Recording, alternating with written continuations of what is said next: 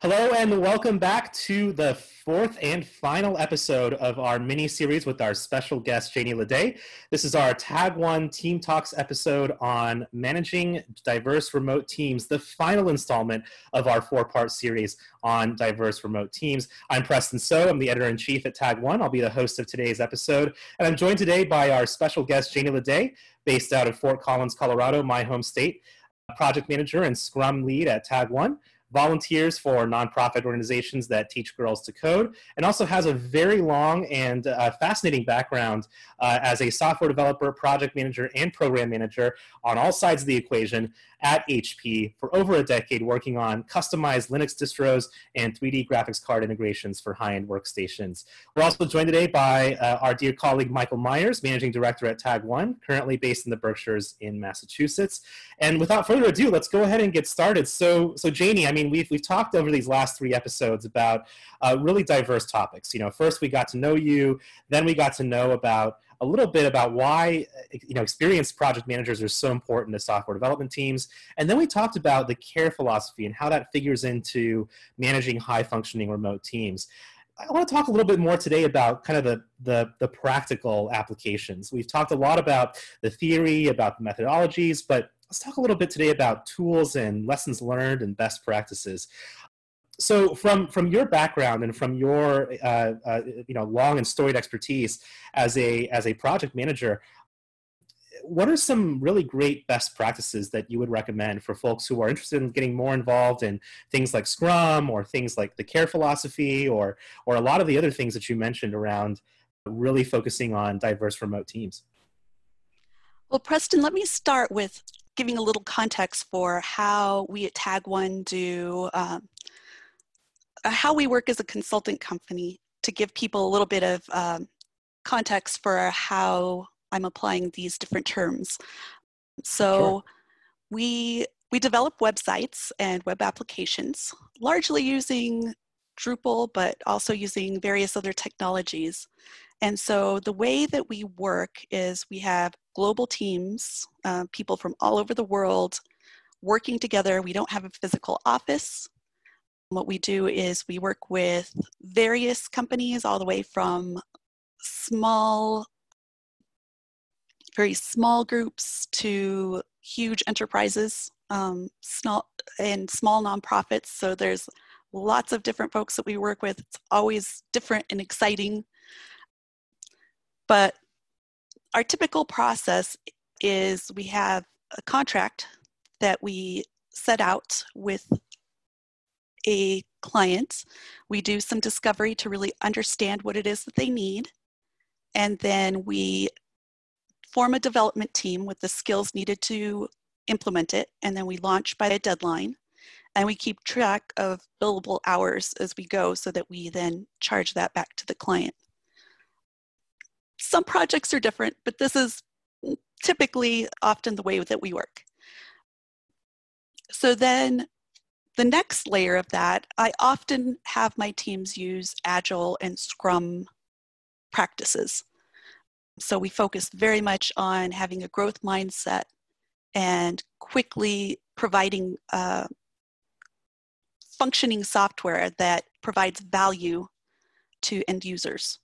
And then also having self organizing teams who are empowered to figure out how they're going to solve the problems on their own. And then I just kind of stand back and support. Something that we do a little bit differently, since we're not in person teams, is we've developed a practice called, that we call Scrum Light.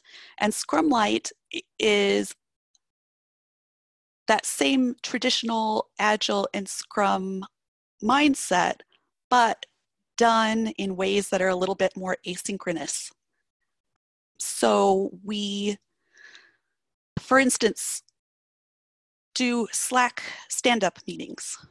Instead of having a phone call where everybody's there, sometimes that doesn't work because I've got maybe a team member in Europe and another one in Taiwan and another one on the East Coast and another one on the West Coast. So we can't necessarily every day have a stand up call at the same time. So what we do is we just post in our Slack instant message board, here's what I worked on today. Um, here's what I'm working on today. Here's what I did yesterday. Reach out for some collaboration. You know, I need team input on A, B, and C. I'm going to be out of the office on Friday, so please contact me. Those sorts of things. And then another thing that we do is we, when we do have teleconference calls, we document everything. We use YGS or Google Drive Docs to have everyone participate in typing in content real time as we're collaborating. We limit meetings to small groups so that we don't spend a lot of billable hours having meetings. We have short meetings. You know, if the purpose of the meeting is to make a decision or have a group discussion, we have it quickly. Everyone comes prepared to contribute, and we have really fast meetings. This works well for folks who know the process well. I wouldn't necessarily recommend it for teams who haven't worked together before because we uh, shortcut a lot. But it is a really efficient way to get work done. Another practice that we found to be really helpful is to use icebreaker and humor to get to know each other quickly because we only have a few minutes at the top of meetings or uh, asynchronously through our instant messenger to really get to know each other. So having people maybe post a picture of their pet or answer questions like, what is the most, what is your favorite thing that you've purchased this year? Helps people to get to know each other and really make that personal connection Another of my favorite practices is including kudos during our Scrum sessions. So, having team members recognize each other when they notice that someone else has done something really amazing or gone above and beyond. Another practice that we use is two week sprints and having demos every two weeks. But we tend to like to start on Thursdays, uh, start and end on Thursdays instead of Fridays just because Fridays tend to be days that people take off, and it's helpful to have some time before next Monday to really get into the, the flow of what what steps are we going to do next? What do we need to do as far as planning our goals for the following week?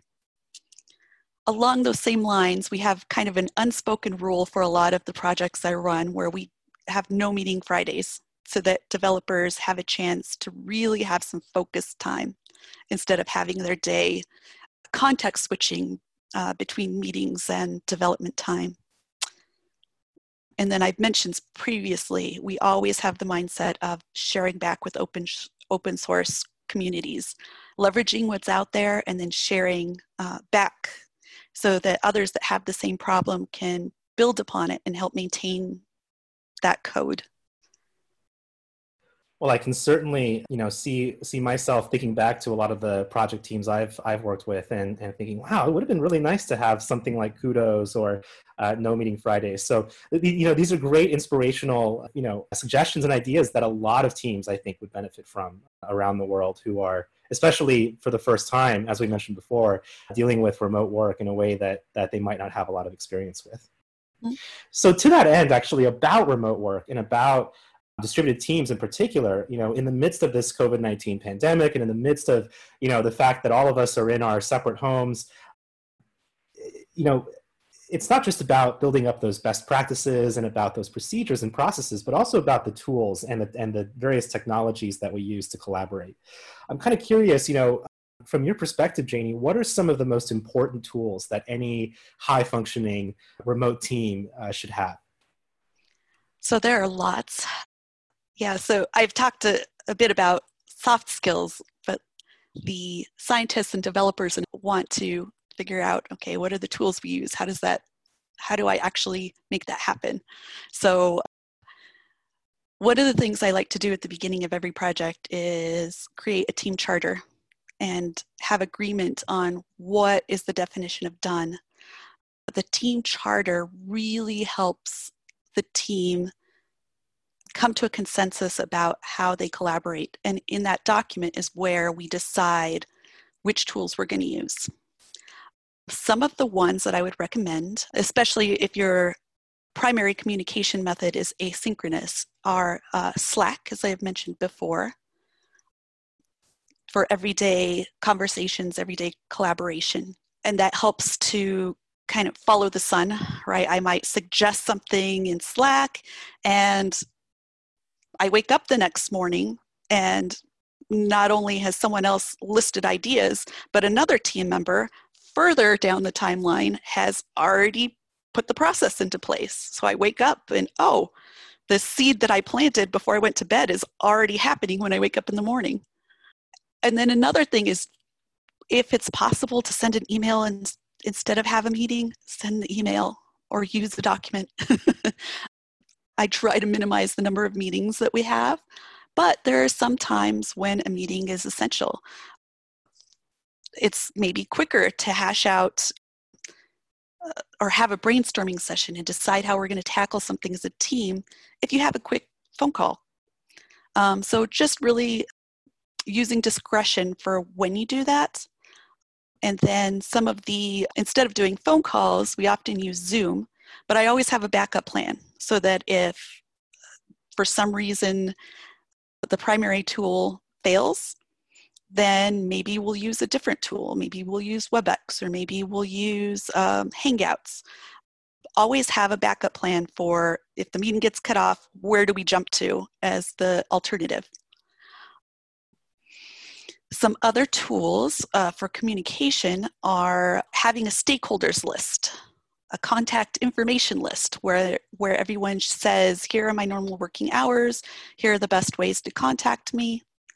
Also having an issues and decisions list so that uh, it's really clear we have a record of what, what did we decide so that when there's conflict within the team or there's uh, we're trying to decide how to move forward, um, we can reflect back on wait, what did we decide around that topic? And there's a record of it. And that's been really helpful. Um, also, there are so many different uh, project management, productivity tools. There are really complex ones like uh, Atlassian tools, or really simple free ones like using a Trello Kanban board. Um, I think it doesn't matter so much the tool that you use as being consistent and making sure that everyone in your group has access to it. And I'll share in the links uh, several different tools that can be used for that. One of my favorites uh, that I've been using a lot recently is the GitHub project management tools. They've got a really slick Agile board that connects to your GitHub tickets, and my teams like that a lot. So some other tools, I've been using the Status Clock app. I put that on my uh, Mac OS taskbar and it shows me what time it is in UTC. And that just helps me kind of zone back to, okay, what time zone is it when I'm setting meetings? There's also www.timeanddate.com, a world clock converter, which helps me make sure that I choose times for meetings or collaboration sessions that work for everybody, no matter what time zone they're in. Another thing that I do is instead of using traditional retrospective meetings, sometimes I will just send out a poll. Now, here's the here's the feedback I've heard. Team, take 60 seconds, vote for the thing that you want to improve during the next process. And that's a really super uh, efficient way to make sure that we have continuous improvement, but not spend a lot of meeting time on retrospectives. Another thing that we do, another practice that we have, we use weekly Zoom meetings sometimes, or sometimes we do recordings. So not everybody can necessarily make it to every meeting. So what we do is we record the call so that people can listen to it afterwards if they just need to be informed of what the team was talking about versus being part of the the decisions or discussion that happened at that meeting. So we share the recording, and then we also make sure that we share back to the Slack channel. Here were the key takeaways. So instead of sitting through an entire hour long meeting, someone could just look at the quick takeaways and know what was discussed or what was decided that is pertinent to them. Yeah. No, I was going to say, you know, you know, you know, I think those are all really, really wonderful tools, and you know, we've obviously discussed a lot of the collaboration tools. You mentioned GitHub Projects, which I think is a great project management tool as well. There's also plenty of prioritization tools out there. In the interest of time, though, because we are running out of out of our time today, I wanted to jump just a little bit ahead to a little bit more of a reflective topic, which is, you know, beyond the practices and the processes and the tools and technologies. There's definitely uh, a running thread throughout all of this this this kind of mini series that we've been doing which is the human aspect of software development projects. And so i'm curious you know as we revisit this duality between the humanity and the mechanical nature of software engineering i'm curious what lessons learned you have janie as a human working in this very machine oriented world. What are some of the lessons that you would share with our audience today Sure, happy to share so that people can learn from my experiences. One of them is to include QA right from the beginning. Always have uh, QA folks and start thinking about testing right from the beginning of the project. Another thing that comes up is over communicate. A lot of times when projects go sideways, it's because of misunderstanding. So I always try to share information, set expectations with everybody, and just really make sure that everybody is updated and included in decision making processes. It's also really important to set boundaries for when and how we communicate with each other. So, around work life balance, just making sure that it's one thing for me to say to my developers, you're not required to work late you're not required to respond to messages immediately please you know stick to your normal working hours we respect your schedule. But if i as a manager am responding to every message like at 11 o'clock pm or super early in the morning that models a different behavior than what i'm saying. So i think it's important for leaders to model what they want others to behaviors that they want others to reflect. Another thing is to end meetings five to 10 minutes before the hour to allow for breaks and transition time. Sometimes we overschedule ourselves, and that has been something that is really helpful. Another thing is to be aware of, aware of your partner your partner's security policies. So we work with clients who are very, very security conscious, just making sure that we're using secure tools, using things like two factor authentication, and just really adhering to those policies to make sure that we protect information. Another key takeaway, uh, key learning for me has been to really focus on the team's flow. This is the number one thing to me that helps improve a team's ability to be a high functioning team. Make sure that they have clear goals. Everyone knows their role on the team. We've got tickets in the backlog that have really clear success criteria so that a team member can know always what's the highest priority thing that I can pull from the list and start working on right away and then have time to focus on that and not be overloaded. Make sure that they understand uh, that you balance well how many things you're working on at the same time. And then the other thing, kind of on that same theme, is clearing blockers, working as a team together when there are things that are slowing us down. Often, not just me as the Scrum leader, but also my team leads or other developers will have ideas um, for how to make things flow more smoothly and just always listen listen listen listen and take input from the team on how can we collectively improve as a group Absolutely, and you know, as as somebody who who really, you know, you know, I try to optimize very often for uh, flow. So, you know, the notion of flow and the notion of clearing blockers and the notion of of of, of really managing those smaller uh, sources of friction really resonates with me and i think it does with our audience as well well janie thanks so much you know we do have only a little bit of time left. And in that time, I do want to say once again that we're going to have all of these resources that Janie mentioned. She's got a big list of books, the big list of resources for our audience. They'll be posted online with this episode. And if you like this episode, please remember to upvote, subscribe, share it with your friends and family. Check out our history of past talks at tag1.com slash tag team talks. We'd love your feedback and any suggestions for guests or for topics. Write to us at tagteamtalks at tag1consulting.com. Thank you um, to all of our viewers, our listeners today for joining us. And also thank you to Janie Ledet and Michael Meyers for joining us on this four part series about managing diverse teams. Um, thank you so pleasure. much.